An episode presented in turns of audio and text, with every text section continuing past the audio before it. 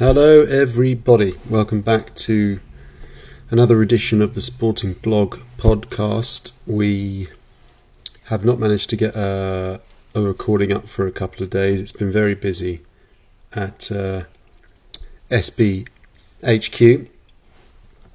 Uh, quite a lot going on, and uh, we do have some interesting podcasts coming up. So, doing a bit of prep for that.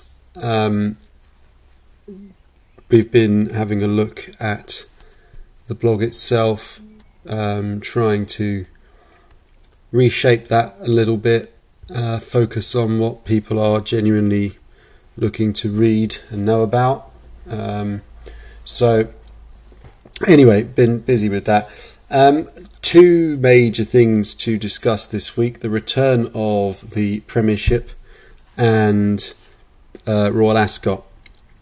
Now, as most of you know, uh, outside of this universe, I also work in racing, and so I was a keen observer um, of how um, racing was presented as you know one of the first sports to come back live alongside Premiership football the same week.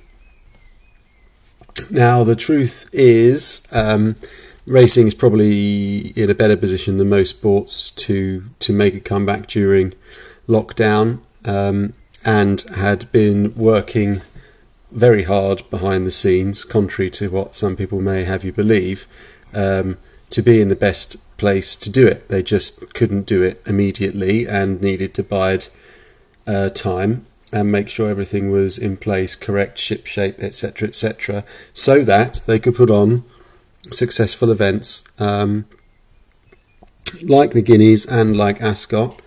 Um, and I think we've seen a pretty good um, job of all that. Um, I have to say that although I'm a sort of racing fan by virtue of of work, um, I had a really good time watching Ascot this week. Um, mainly on Sky rather than ITV. I did obviously dabble in both.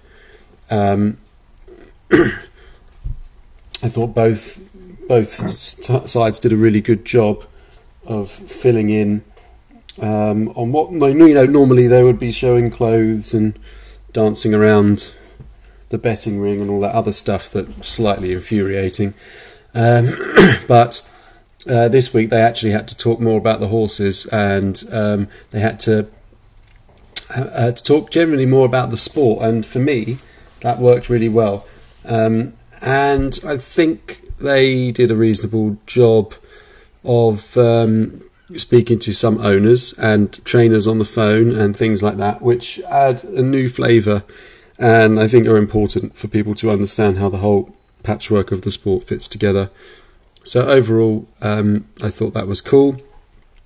And in terms of the actual sport, well, the quality of the racing was was fantastic. Um, probably, well, not probably, no doubt, in my mind, headlined by the performance of Stradivarius. Um, and yeah, watch that race if you haven't seen that. Just Google Stradivarius Ascot 2020, and you'll see an unbelievably uh, well timed and um, judged ride by Frankie Dettori on you know one of the great staying horses ever, no doubt. But the ride itself was fantastic. Uh, just the poise and the way he had the horse under control, and then just let him go when he needed to, and he just obliterated the rest of them. I mean, it really was a uh, hairs on the back of your neck moment to see uh, a horse run like that and just shows the mark of the animal and um,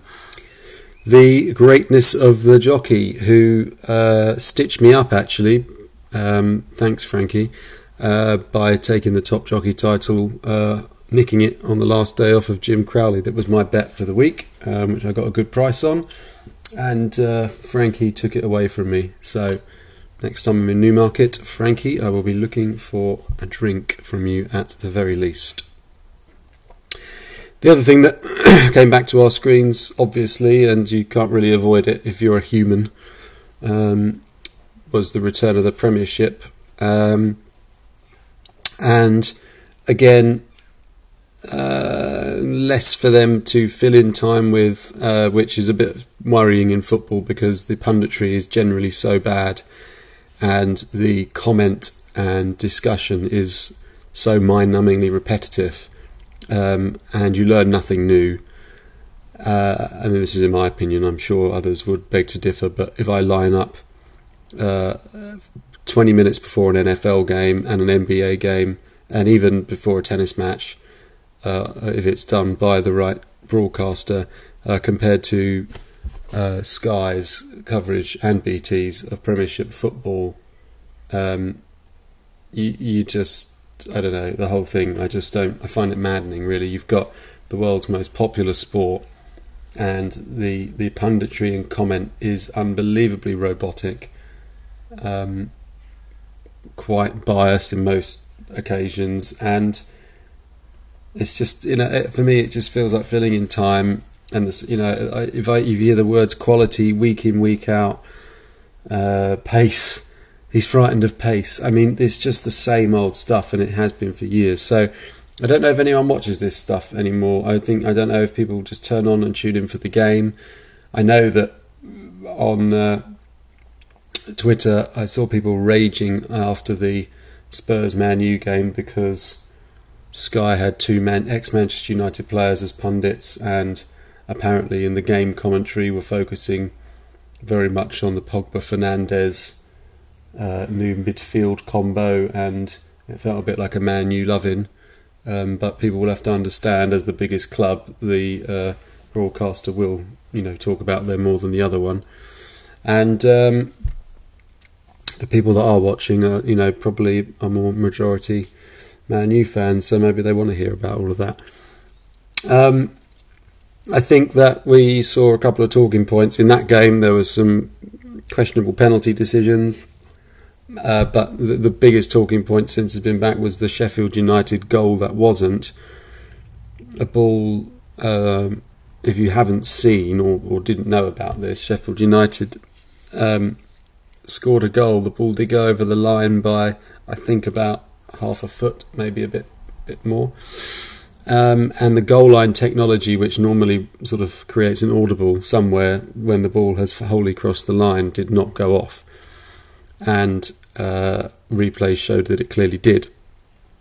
But again, the, the the confusion about all of this seems to me to lie in the common sense idea that if the ref has any doubt, and that can you know, and also I don't think, by the way, it's a bad thing for this doubt you know to be encouraged by the fact that it's something going wrong has been brought to his attention. If all 11 players of the opposition are saying, please, at the next time out, can you just check that because we think it went over the line, and if the coach is saying the same thing to the fourth official, and the two uh, assistant referees slash linesmen, women as they used to be known, are not sure, then any other industry you know, just so bonkers that a referee wouldn't say, okay, I'll just go and have a check, not just dismiss it and say the technology didn't go off.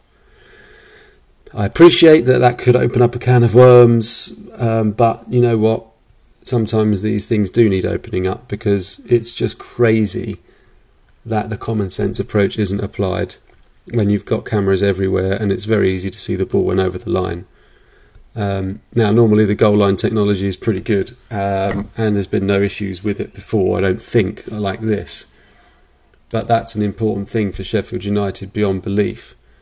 Um, you know, that could be the difference between them qualifying for Europe. It could be the difference between them having their highest ever finish in, in the Premier League. Uh, forget the money side of it, but it could also have financial um, repercussions and so on and so forth. And at the moment, they've got an apology from Hawkeye, so everyone knows, but that doesn't really help because it's just to say, uh, mean, no, we're sorry.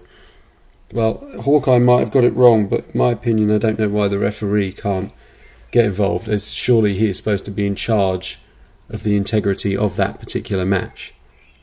He's there to apparently, although not in the case of the Spurs Man U game again, where a common sense would another common sense issue. If a if a penalty is is reversed by VAR because there's no foul and a player has fallen to the floor claiming a foul, then that player should be retrospectively punished for simulation. Uh, the common sense approach again. Now, why a referee can't take that into his own hands and say, right, it wasn't a foul, VAR has said that you simulated. Now, of course, it's Manchester United, it's their new star player. The Premier League don't want that. They don't want to have this person held up as a cheat, but that's what's happened. He's cheated, and the VAR people have said, yeah, he's cheated, so he's not going to get a penalty. Uh, in which case, you should be punished for cheating. And I don't understand why there is so much inconsistency with this. And everyone who's listening and watches football knows financial fines aren't going to make much of a difference. But if if you dive and you get a yellow card and you do it again within a 10 match period or even in the season and you get a three game ban, people will stop doing it. I mean, they will. But um, at the moment, it, it's um, it's basically deemed like you have a go at it, and you might get booked. Uh, especially if you've got a ref who's you know on it or on one, you might get booked. Otherwise, have a go because worst thing that can happen is you, you get a telling off and maybe a yellow. But most of the time, you'll you'll win the penalty, and then the, the person at the VIR end of things is going to have to make a decision on whether to call you a cheat or not. So I think consistency has, you know, the fact that the, the league's been away for three months, these, you know, what I would have thought a wonderful opportunity to sit down and say, right, we've got to get the show back on the road, but let's look at all of the things that have not worked and that we can discuss at length and uh, see if we can improve them. And uh, I think the VAR has obviously had its own checkered um, uh, history so far, but uh, that that really is the, the bit that no one understands. You, you know, a decision is made, uh, therefore the rules should be implemented, and they're not.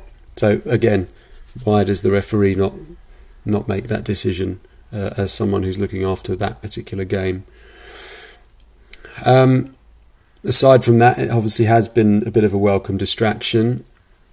I believe also that the rights deals have been a good thing largely. It was interesting last night to see a, a Premiership game on the BBC and over 3 million viewers, which some people seem to think was rather low, but I think if you knew the true viewing figures of these things in the UK, you'd realise that's actually pretty good. Um, so I think that you know those two sporting uh, happenings, Ascot and the Premier League returning, have been I think quite I think quite good. I mean, working in the industry, it's great just to see some movement. It's also great to see a bit of commercial nous, like the uh, relaxing of uh, broadcasting rights uh, for these games to try and obviously uh, appease some of the sponsors who want their money back.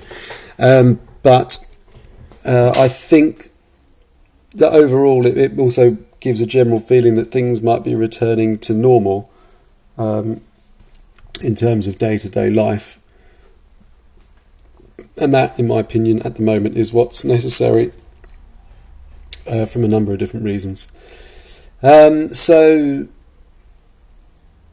I really just wanted to touch on those bits and to let you know what we've got coming up. Um, in general, uh, we should be obviously well into um, the cricket season by now and are not just yet. Um, but the West Indies are here and Pakistan are coming. So um, I think we, have got a couple of new cricket writers who want to write, um, which is quite fun. Uh, as you know, or maybe you don't, but here on the um,